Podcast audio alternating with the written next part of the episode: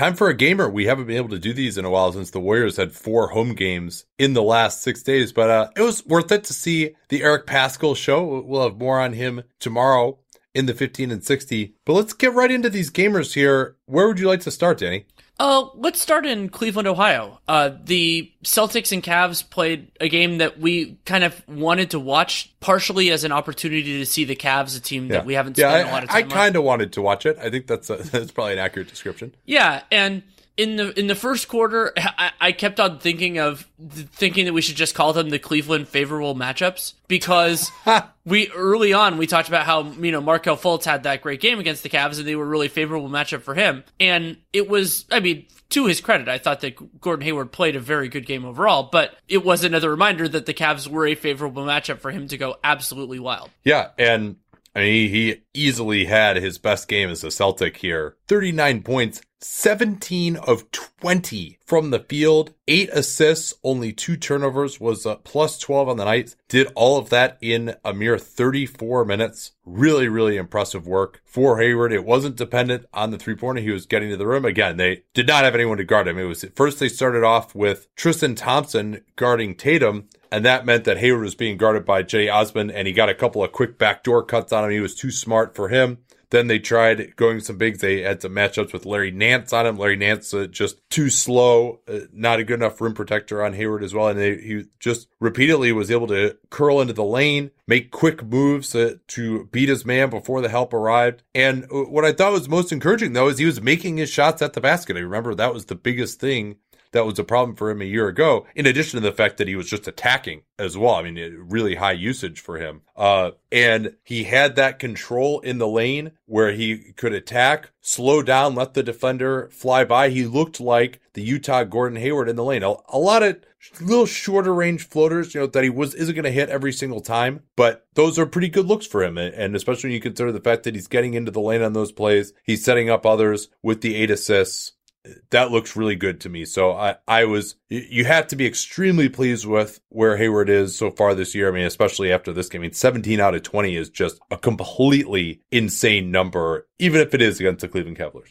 Right. And another part of the story here, I just want to emphasize how well he did in the first quarter because that really did set the tone. Hayward, 16 points on 7 to 7 from the field, 2 rebounds, 2 assists in all 12 minutes. And that's when Boston went out to a, an 8 point lead, a lead that they gave up at, at or at different points, but that but it's still like that kind of established the margin to me. Yeah, Cleveland was trying to fight back. They got back closer towards the end of the second and even got back into contact in the fourth, got within four, I believe. Uh, but uh, Hayward was able to slam the door, finally got the, the bucket that put it away on an offensive rebound as he went past Osman again. I, like, if Osman were a quarterback in the old game of Madden, like you remember how for a while they tried out that passing cone thing on Madden, where like the really good quarterbacks, you like it would make this triangle where it would be light and you could, could see all the field and throw it to this large area. Whereas the bad quarterbacks, it was like really narrow and you had to like turn their head physically towards the receiver before they could see it. Do you remember that? I do remember that. Yeah. Cedi Osman does not have a large cone of vision.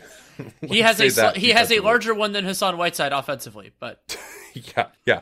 But I mean, like the number of times that he just completely lost track of his man, in addition to the fact that he's not any good getting over screens either, and he's not particularly strong or athletic. Uh, You know, I hadn't really focused in on how bad his defense is until Chris Fedor was talking about it on the preview pod. And, uh, yeah, it's rough. I mean, but he's still the only like true small forward on the team. Kevin Porter was suspended, uh, due to making contact with an official for this one. I'm guessing he probably wouldn't have helped too much defensively either. So, uh, yeah, that that was not good for Cleveland. this was also an opportunity for both of us to watch their the point guard experiment there.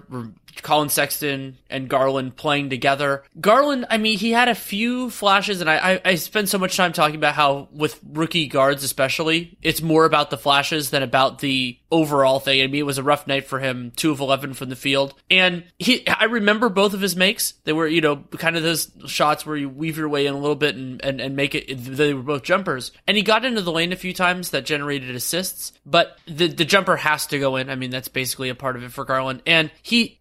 I, didn't see him, you know, beat his man enough. Remember, I watched a film on him a little bit ago. So it wasn't necessarily the most encouraging game for him. And then uh, Sexton, yeah, he put up 20. Well, uh, here, let me react yeah, to go Garland, Garland, sure, sure. Um, two for 11 in this game. I think both his makes were floaters. He was 0 for 10 against the Pacers over the weekend. He has not shot above 40% in his last five games.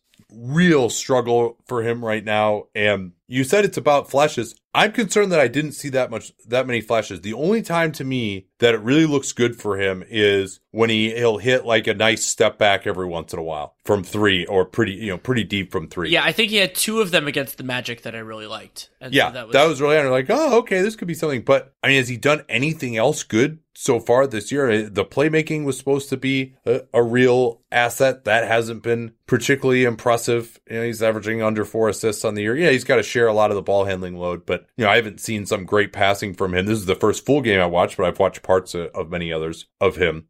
And what really bothers me is just he doesn't show a ton of athleticism. He looks like he's almost a below average athlete when you really see him out there on the floor against NBA players.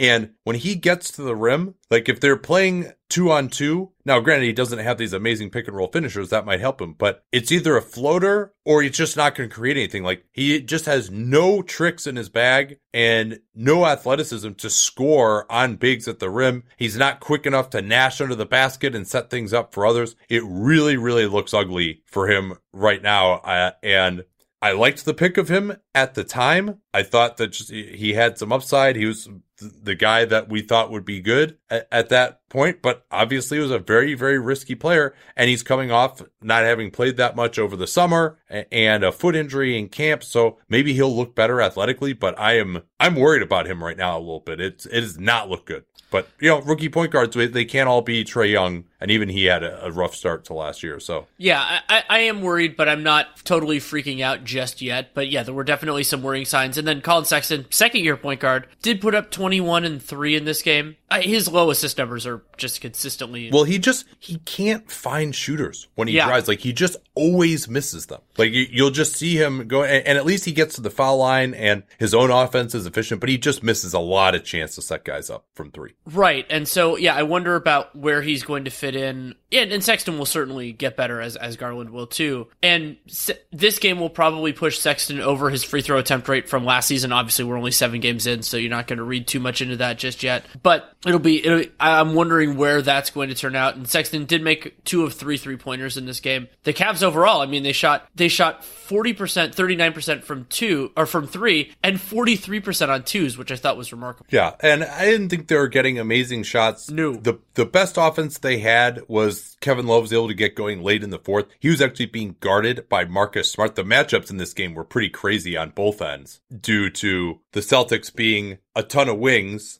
and the Cavs having no wings and just point guards and bigs essentially. But Smart, you, you remember a couple of years ago, Love just killed him in the playoffs and they couldn't go to that matchup. Smart did better fronting him, but when Love did get it, he was able to get two feet in the paint, go to that quick hook shot, which uh, remains very effective if he has the size advantage. They at least didn't foul him too much. They didn't let him get going from three too much, but they had to end up doubling. And Brad Stevens does a pretty good job at doubling and scramming and getting guys on the same page with that. But there was a time down the end where Love was just setting up open threes. He gave Osman a three that cut the lead down pretty low towards the end. Uh, but ultimately they weren't able to capitalize. Well, the other piece of offense that they had was Tristan Thompson grabbed eight offensive rebounds, and I think that was most of most of his points came off of those circumstances. And so Boston defensive rebounding that was an old an old chestnut during the Al Horford years, and I mean they're even smaller now than they were then. Yeah, and Theis had five blocks, but he's not incredibly athletic. Enes Kanter is out for them still. And Tristan Thompson, it's funny, he's almost playing the way he played before LeBron James got there when it was thought he was going to live up to being the number four pick offensively and they'd throw, throw him the ball in ISO. He basically just drives to his right and shoots a righty floater every time, but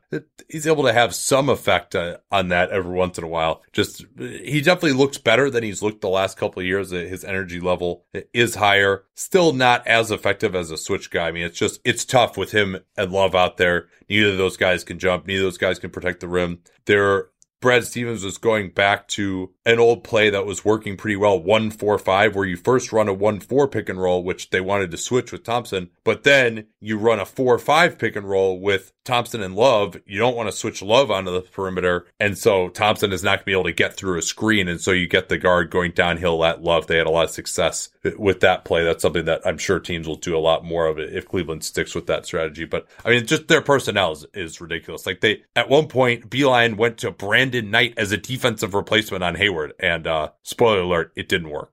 Yeah, I mean, we, it was pretty easy to see during this game. I mean, Cleveland, their just lack of defensive talent. I mean, it, it's hard to construct a team, especially when most of the centers. Thompson's been better than I expected this year defensively overall, but they just don't have that much. They don't have that much there. And yeah, they're still only uh, as of as of right, we're recording this on Clean the Glass. They're 23rd in defense, but I expect that to drop because they give up a lot of open shots. Now, all that said, Boston had a really nice shooting game. They're 40% from three. I still think they need to do better against this bad of a defense. They Agreed. have to get more. Agreed. Get better shots. I mean, yeah. only 18 shots at the rim. That's lower than the lowest team average per game. There's a, usually a range between about 20 and 30 in a given year. The lowest team is 20. The highest team is 30 in terms of shots at the rim. They took 37 shots on twos outside the restricted area and they hit them like crazy. They're 22 out of 37. Hayward w- was awesome on floaters. Uh, Tatum had a nice night shooting it, but of course did not get to the foul line even Hayward didn't really get to the foul line much considering uh, his big night. And then they only had one corner three out of all that, right? So now Cleveland, obviously, they're going to try and just give you the mid range and just hope that you'll take it so you don't attack more. But I don't know whether it's Brad Stevens' offense or the talent, and they just don't have guys who get to the foul line much. But I'm still underwhelmed on this group. They're still too reliant on making jump shots. Like it seems, especially if Hayward can start playing even better. And, you know, we'll see too. I think if you, if they play Robert Williams more, cause he had some nice dunks at the rim, if they play Kanter more, that'll hurt their defense, but they, they might get more at the rim. They might get more offensive rebounds. Uh, that helps you get shots at the rim as well. But they've never really been able to put as much pressure on the basket under Brad Stevens for whatever reason. And, and,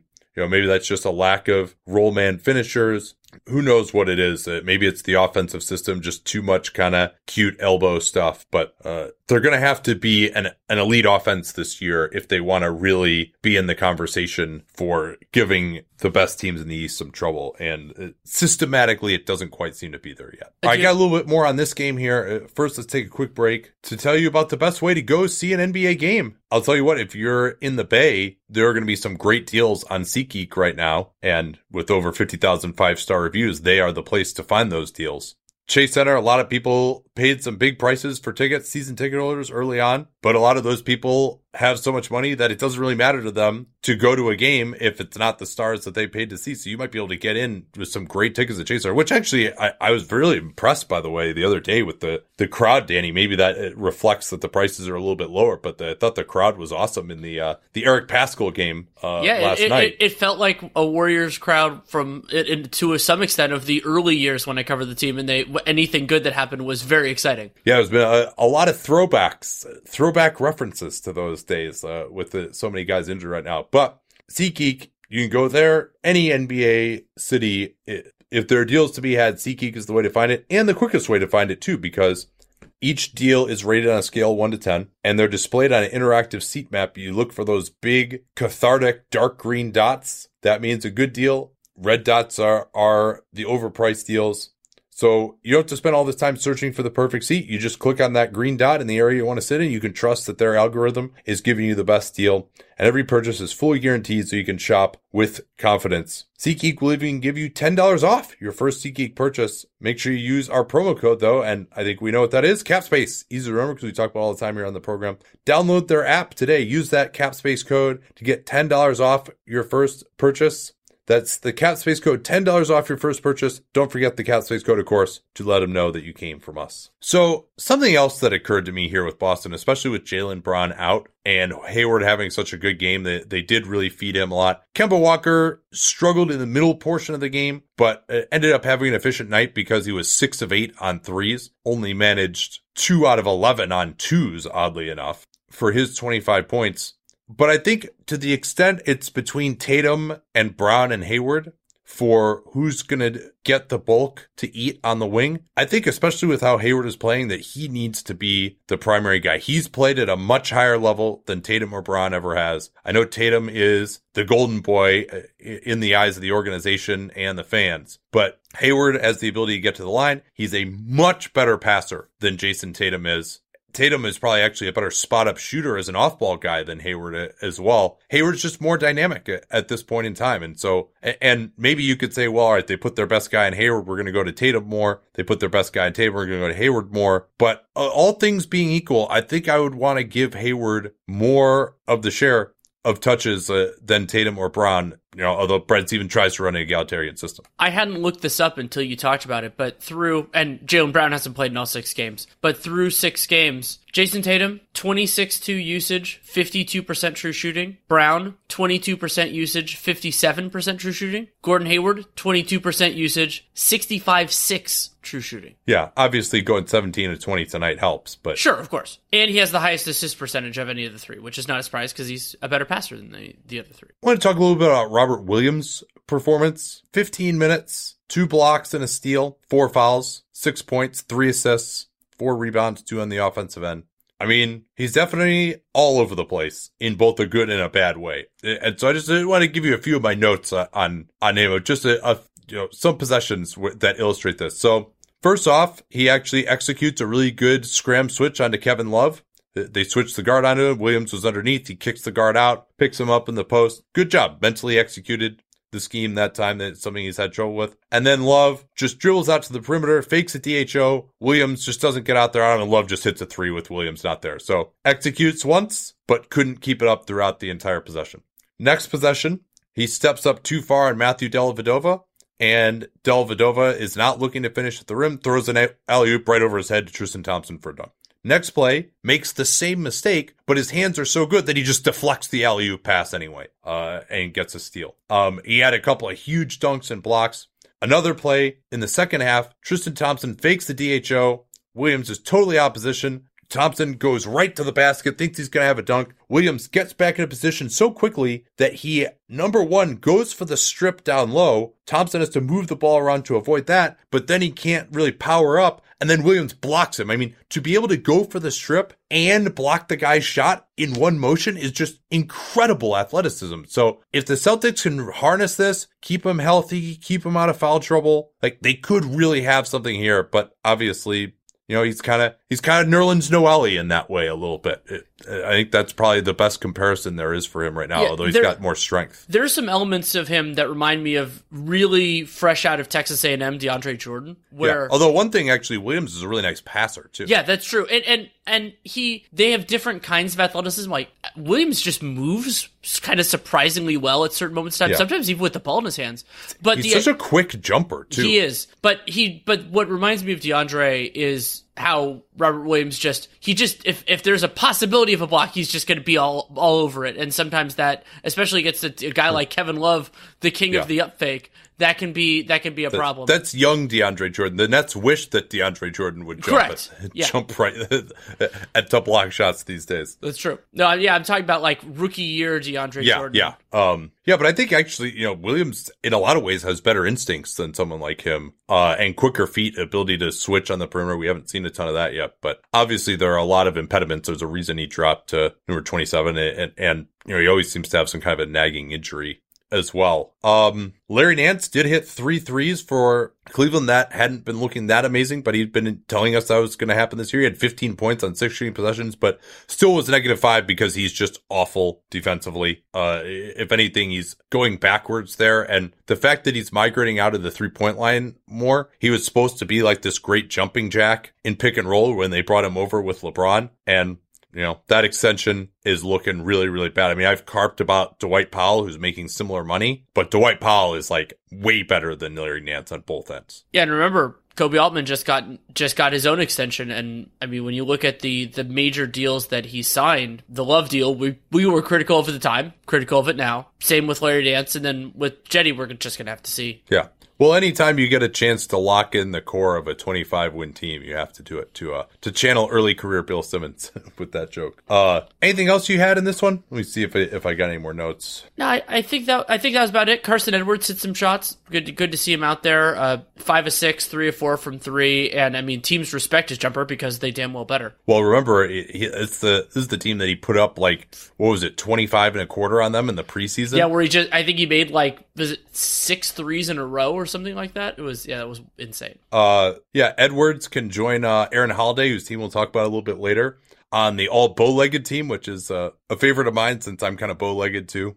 And I, I do like the way that Edwards presses pressures the ball. Um, the decisive run, though, really, when the Celtics uh, went up double digits late in the third, he was being guarded by Jordan Clarkson. And Clarkson just, it was a fast break. He got switched onto him. Edwards just turns around, drills out to the three point line. Clarkson just follows him, but just doesn't follow him outside the three point line. And so Edwards just turned around and hit a three pointer right in his face. It was, it was just totally mystifying, uh, from Clarkson, who 4 13, 12 points, very, uh, Jordan Clarkson game, uh, for him in 26 minutes. We talked about this before. Not staggering Sexton and Garland is really just weird to me. And I mean, maybe Garland is probably getting enough shots. I mean, he can't even convert the ones that he's getting, but you would like to see maybe a little bit more of a look to help him succeed. Uh, those you do want to see where those guys can play together, but I think just helping Garland find some confidence and maybe to do it as the undisputed lead ball handler might uh, be better. Um, Garland also apparently stole his style from uh, Mark Aguirre in the late 80s. He's just got those like super long stretch pants under his shorts that like go down to his knees. Um, there's an old school reference for you there. Brad Stevens is just continuing to go way deep into his bench, and he played 11 guys again tonight. Just some really different combinations switching, not switching, lots of interesting small guys. They even played Javonte Green tonight. And I think that's all I got uh, on this game. So congratulations. Just spent uh, 20 minutes on Celtics Cavs but uh, we'll, we'll, be a little briefer on these next games. Uh, where do you want to go after this? Well, I want to go to Hawks Spurs, but not necessarily because of the game, though we can talk about that a little bit, but because the biggest news of the day oh, yeah. is the Atlanta Hawks. The disappointing news that John Collins is going to miss 25 games due to testing positive for growth hormone releasing peptide 2. And Oh, I like peptide one. And I mean, 25 games is just that. That's really tough for the Hawks. They did get an encouraging win, home win tonight over the San Antonio Spurs, but Collins is is an important part of their future, and Trae just got Trae Young back from injury today, so it's going to be a while until we see the full strength Hawks. Yeah, they started Jabari Parker at the four in this game, and we were critical of that signing, saying it didn't make sense. Well, it makes sense now because they just need someone else to score on this team, and, and Parker's actually looked pretty good as a power forward. Well, and also having Trae Young feeding him the ball in better spots can it can take away some of the worst shots that Jabari takes and get him better ones too. And he's great; he could do that for sure. Yeah. So I mean, it's Jabari starting at power forward, Vince Carter backing him up now. Vince was playing mostly power forward anyway, so and they do have him. He's still reasonably effective. They can also move DeAndre Hunter up to the four. Having Kevin Huerter not be on a minutes limit will help. Getting Evan Turner back may help all, also to some degree.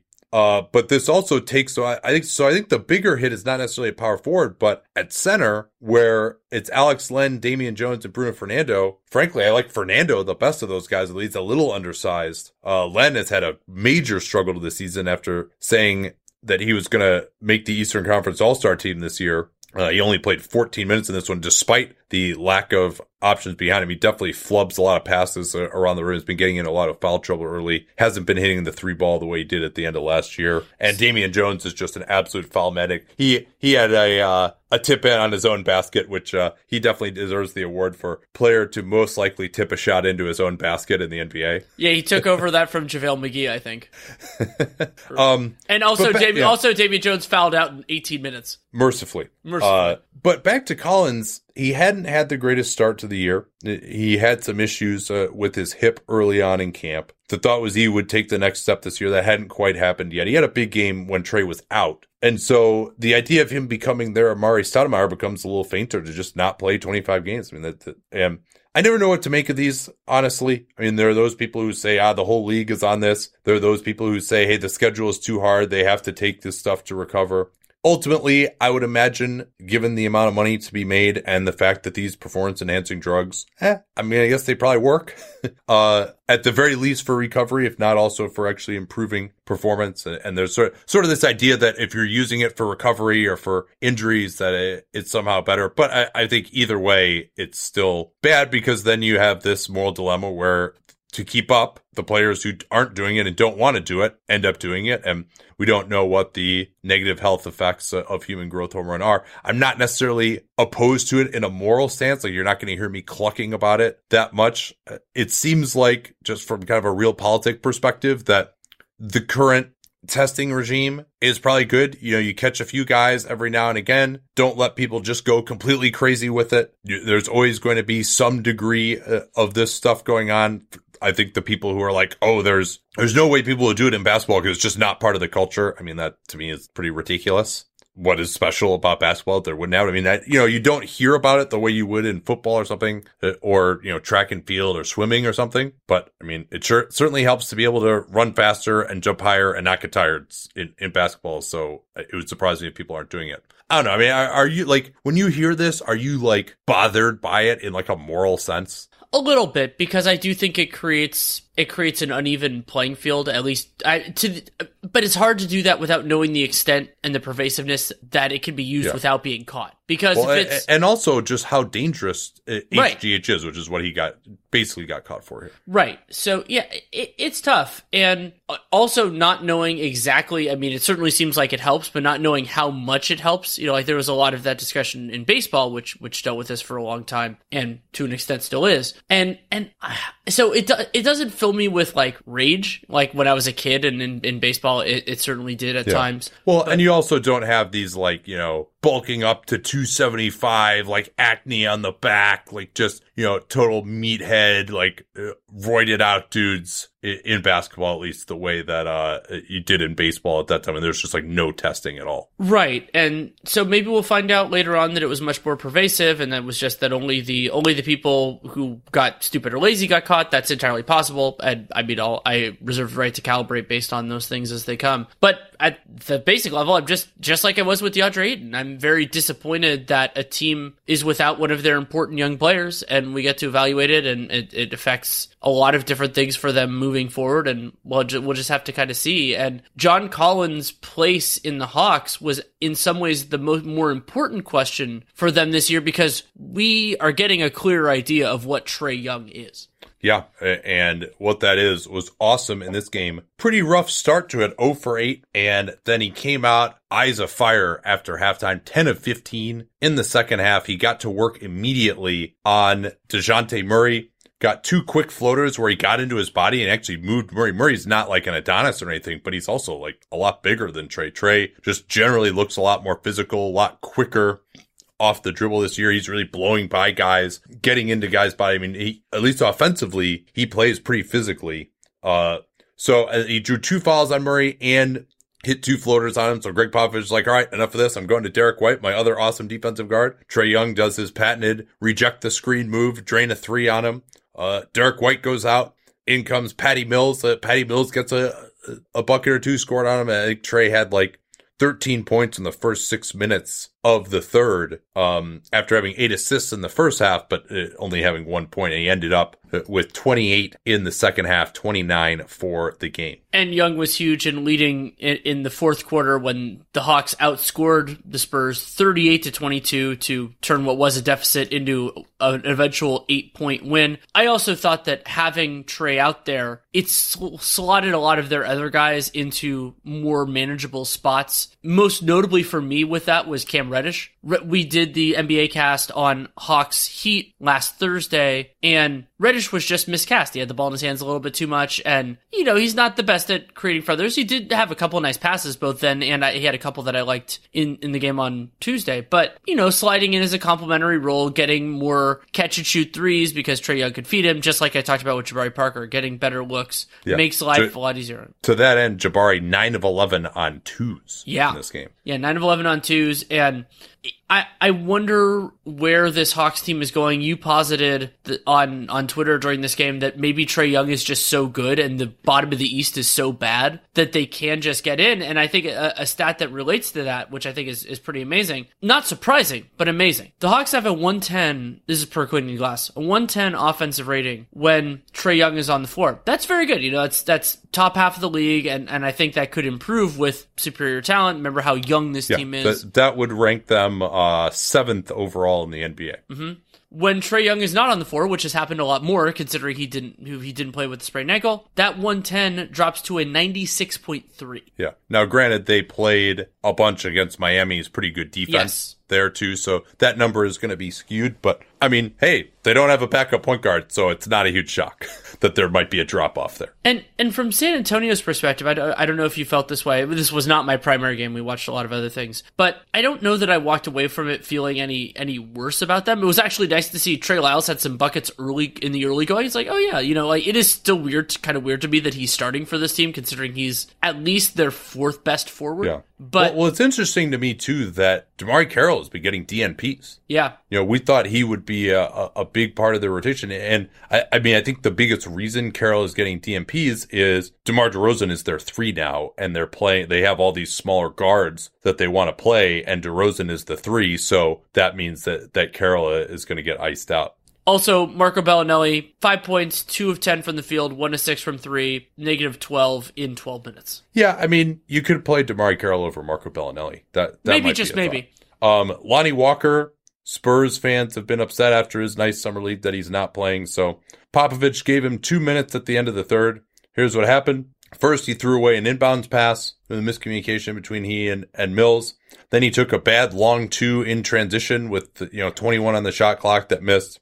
And then he caught the ball in the corner and immediately traveled. And, uh, he played two minutes and had two turnovers. So, uh, I mean, you would hope that he could get a little bit more development time, but they have so many guards. And I mean, you just be hard, especially the way Patty Mills is playing. He had another, he had 30 against the Warriors the other night. He had 16 on only six shots today. Uh, I mean, he played 26 minutes. If anything, he might need to play more. So uh, and, and they just don't. I mean, as long as DeRozan's on this team, like Walker is kind of a mini DeRozan in the way he plays right now, but he's not as good at it. So I'm, uh, I, I wouldn't expect that to change much from Walker anytime soon in terms of his playing time. I'll give you the choice. We have a little bit of news, or do you want to go to do some? Well, yeah. Let me see if I got any more notes uh, on this. Um, Unlike what we've seen a lot of teams do, San Antonio did not double team Trae Young. It was pretty much conventional pick and roll defense, and he really uh, ate that up after halftime. And the Spurs are not a huge turnover forcing team, at least in this game. And they only forced three turnovers, which is a very low number for Young. I mean, he'll have a lot of games where he's in the six, seven range. And a lot of that is because teams are,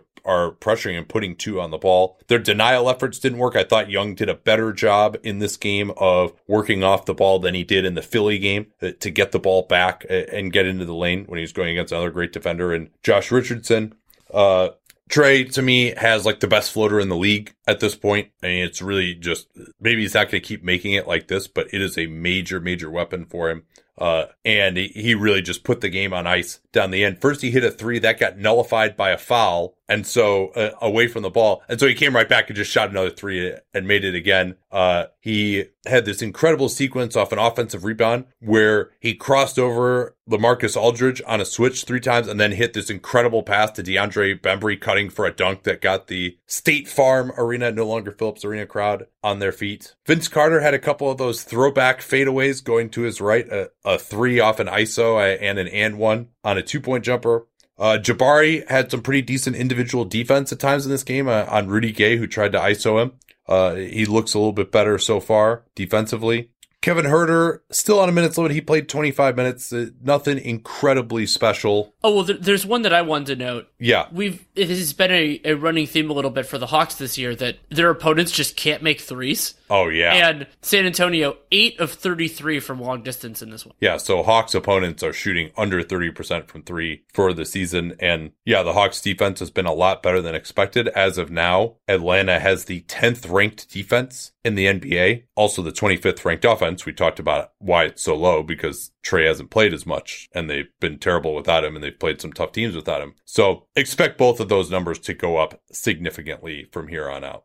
But three and three for Atlanta. They've beaten some good teams, have a positive net rating despite Trae not playing in basically three games. Not bad for a start, I'd say. This is a, this is a really good home win over what's a, a possible Western Conference playoff team. That's you put the, enough of those in the bank, you might make the playoffs. Well, and then they have Chicago and Sacramento coming to State Farm Arena as well in the next couple days, so maybe they Yeah. can push that up a little bit too. Those will be really interesting games to me. Like, uh, are they going to like take care of business and win those games by 10? Then you might start feeling like, okay, these guys, that like, are they a team that takes care of business or they just get into a bunch of shootouts and whatever can happen every night?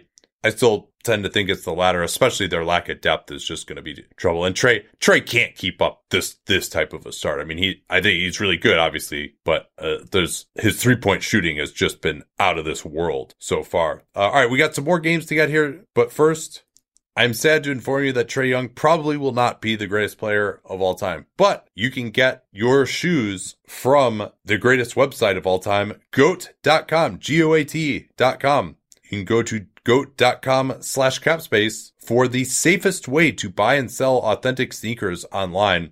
They know exactly how a pair of Jordans is supposed to smell. They know exactly what the stitching is. They know exactly what the weight is supposed to be. There's a lot of money to be made with counterfeit sneakers when you're paying hundreds of dollars per pair if you're a real sneakerhead.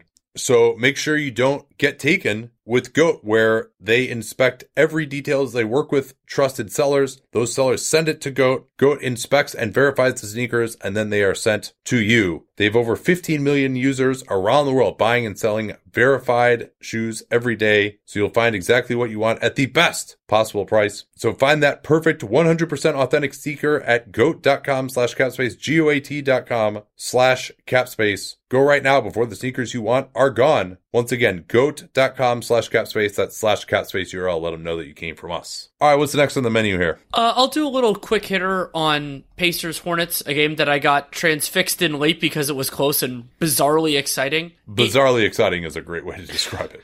And it, it started out because we were focusing on Boston Cleveland with and part of why part of why I didn't turn to it earlier was because the Pacers blitzed the Hornets for a 19 point lead in the first quarter.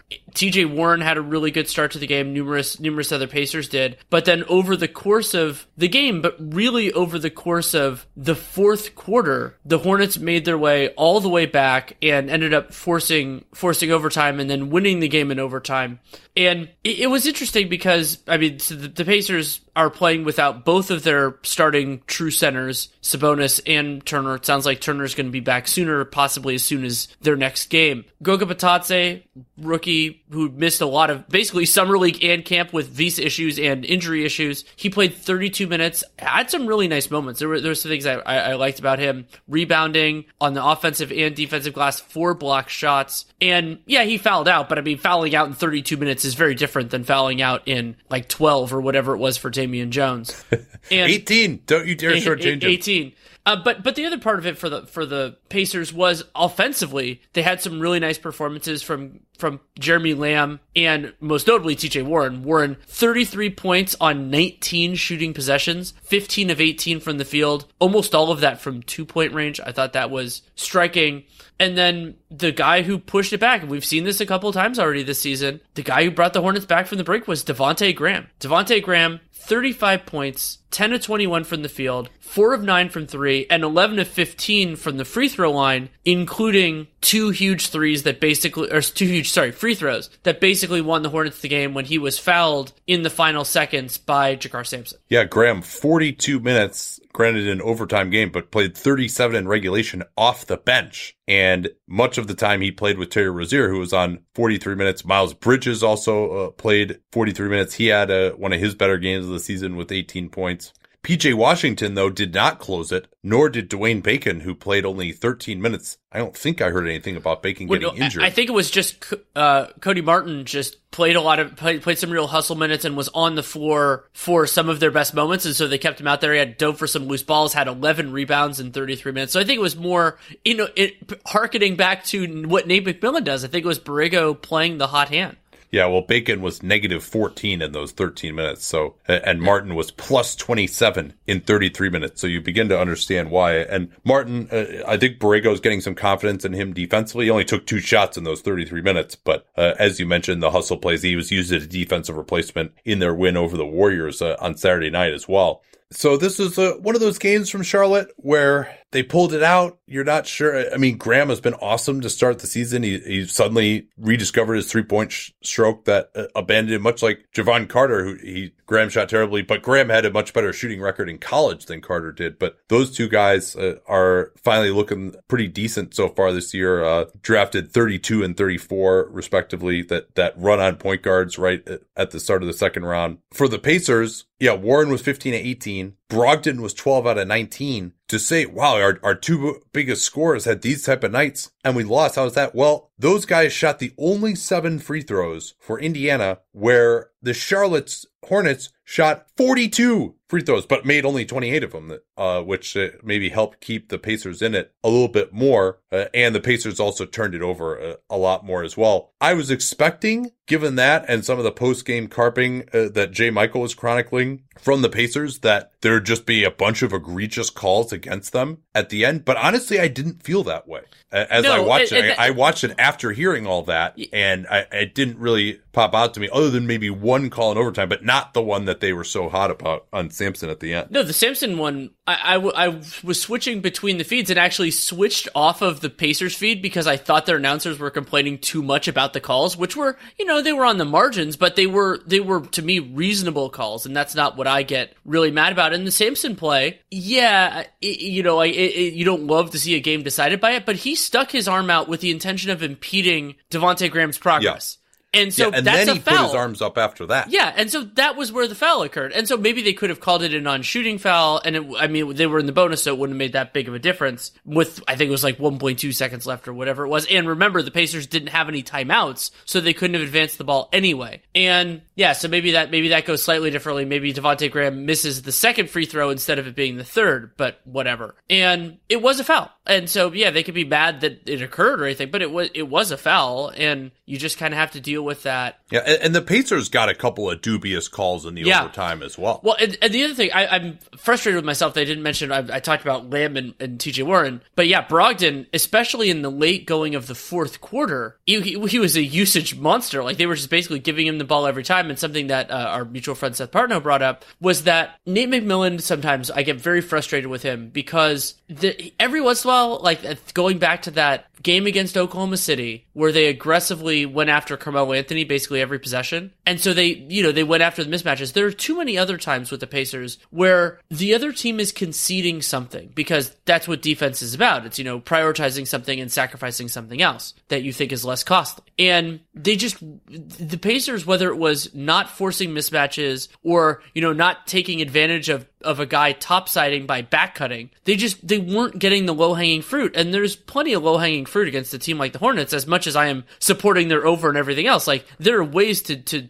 to do things against this team that the Pacers didn't. Well, and the whole spiel from McMillan was, all right, we need more ball handlers. We need more playmakers. Well, do you really need that many playmakers when you're just going to take turns isoing them at the end of the game uh, off the dribble up top? And I thought, I second what you're saying uh, about Brogdon, but I thought the offense in the overtime, they didn't involve Biyombo in pick and roll at all. Uh, they weren't going to switch with Biyombo. They instead were trying to go after Miles Bridges, who is not an amazing individual defender, but I think I'd probably rather still go after Biyombo and pick and roll. Cody Zeller was out for the same reason Bacon was because they just got worked with him on the floor. And Biyombo actually had a pretty darn nice game with five offensive rebounds and 15 points. Uh, but I didn't think they really went after them, you know, or they didn't go after like Devonte Graham either uh, with bigger guys. You know, at least go for you know try to get T.J. Warren, who by the way was 15 to 18, get him the the matchup if you need it. Uh, and then at the end, yeah, Goga had fouled out. Leaf had also fouled out in 14 minutes. He he wins the award over Damian Jones for tonight. Uh, Leaf was really struggled, and you know when Devonte Graham, who's maybe six foot on a good day, just went right through him for a layup and his sixth foul. It, you uh, highlighted some of his problems as a rim protector, but the situation at the end to me, I thought was really mismanaged by McMillan. Charlotte shoots two free throws with 27 seconds left to go up two. McMillan takes his last time out after the free throws. So I don't really understand what the point of that is, number one, because there's a very good chance that you're not going to score and you're going to need to play the foul game and keep your timeout towards the end uh, when you're down two. You can sub in during the free throws. So I don't really see much point in taking the timeout there. I mean, maybe you want to get rebounders in and call it the timeout, but you should probably be able to get a de- uh, defensive rebound on a free throw. Trust your guys to do that. And so then the play that they run is just straight ISO for Malcolm Brogdon, and they had him like run the time down to like 10 seconds left, but they're down two. It didn't make any sense. Like maybe if you're down one, you do that on the theory that, hey, we have a better than 50% chance of scoring, which you don't, by the way, when you run the time down toward to the end. But maybe that theory is, hey, we want to get the last shot and we're going to win it and go home. But unless you're going to have them take a three, that doesn't really make a, a ton of sense. So you use this timeout to set up this great play. And then that was the play. That was really odd. And then I think it would have been considered a good call anyway. I thought this, but uh, when Charlotte came back, they and then uh, on that ISO, by the way, the, Brogdon just lost the ball, but it went right to Jeremy Lamb and he hit the jumper, but it wasn't thanks to the play that they called. And then they didn't have any timeouts left to challenge. I believe they had a challenge left. That's what the announcer said. I believe they did, yeah. Uh, on the Sampson foul. So it really seemed like a, a total waste in all possible respects to the timeout. And, and, again, just in that fourth quarter, it was just ISO on Miles Bridges with Malcolm Brogdon was like the best play call that they had probably. Um, you talk a little bit about this Lakers Bulls game. Did you see much of this or should I just, uh, get going here? Well, I think you could take the lead. I'll, I'll, what was jarring to me is you, when a game is in the background for you because of all the other things, you kind of get a sense of where it's going. And because I don't have faith in the Bulls after other collapses they've had, you see them up 20 and you go, eh, we'll, we'll see where it is at the end of the third quarter. And then, then the wheels fall off the wagon and the Lakers win. Yeah, the Bulls surged out to a lead in the first half a lot of it at the start of the second quarter. Luke Kornet actually had a positive plus minus. Coby White uh, went crazy. He'd had three, he was three out, or sorry, seven out of 30 over his previous three games, but really got going. I think he had 17 in the first half, even had four assists in this game. He looked pretty spry. But then that same unit ended up giving it back in the second. It was funny. They're down 17. The Lakers were at halftime. They made a few strides to get back in the third. And then Vogel to my recollection, I didn't watch their last game, but he's generally been splitting up LeBron and AD at the end of the third. He actually kept both of them out there for the entire third, just about. And with the idea that we're going to cut back into this lead, it didn't really work. They're still down 13 to start the fourth. And then they go on a 14 0 run with LeBron and AD out of the game. So that was just a major problem. The Bulls had a ton of turnovers early. The Lakers got four and ones in the fourth quarter. Uh, they got the Bulls got killed on the defensive glass in during that period as well. Cal Kuzma got going uh, on a couple plays. He was horrendous in the first half. They're trying to work him up in terms of minutes, but uh, having him out there at least gives them somewhere to go in terms of a focal point. And Kuzma couldn't hit anything from three. He was one out of eight, but that left him at seven out of eight on twos. And he ended up uh, with 15 points, seven to 16 from the field. Even beat Thaddeus Young a couple of times. Um, in that fourth quarter. Well, so the Bulls struggled to score. Yeah, go ahead. Sorry, something I want to track with this is the the Bull. Uh, sorry, the Lakers point guard situation, and I thought Alex Caruso gave them some very good minutes. Yeah, defensively had a couple of pick sixes, including that one with a dunk, and also Quinn Cook was hitting shots. You know, he's not going to do that every single night, but 17 points, including three of four from three mostly. Uh, he had a couple that were off nice passes from LeBron, including one in the corner where I'm not exactly sure why he was as open as he was, but the Bulls defense is not exactly the most robust all of the time. And that's, that to me, that's the role that Quinn Cook is best in is, you know, ancillary creator, but then also can catch and shoot around another player who can handle the ball. So they got it pretty pretty much tied up, and then LeBron came in and he absolutely went to work. He'd been the one Laker playing well offensively up to that point. AD in his return to Chicago after making some odd comments that he didn't really need to make about how he would consider Chicago in free agency, and then trying to walk that back today because they're in. I mean, he's from Chicago, obviously, but he had a real struggle offensively, although it didn't affect his defense. I thought, especially in the second half, his defense was outstanding. But James went to work, put his back to goal. They went, got the pick and roll switch. He's put Satoransky on him. Not that Otto Porter could have stopped him anyway. Backs down, finds Dwight Howard for a dunk, cutting behind Lauri Markkanen, who had another terrible game and just totally lost his man, Howard. Then he drove to the lane. He set up a, a corner three for Quinn Cook went right over Satoransky for a turnaround baseline jumper and just completely controlled everything, even with not a ton of spacing there, even just putting AD in the corner. He set up AD for a corner three uh, when his man Carter tried to come over and help. Uh, so LeBron was controlling everything offensively and then defensively. I mean, the Lakers just had a ton of great plays. Dwight Howard blocked Coby White from behind off a switch. The Lakers did a lot of switching actually early in the quarter, and Howard is so much more mobile. I mean, he McGee is a better finisher, but Howard is doing everything else better at this point in time. AD had three blocks again. He's leading the NBA in block shots uh, per game, and he struggled, but he's got LeBron now to be the offensive fulcrum and pick him up. You know,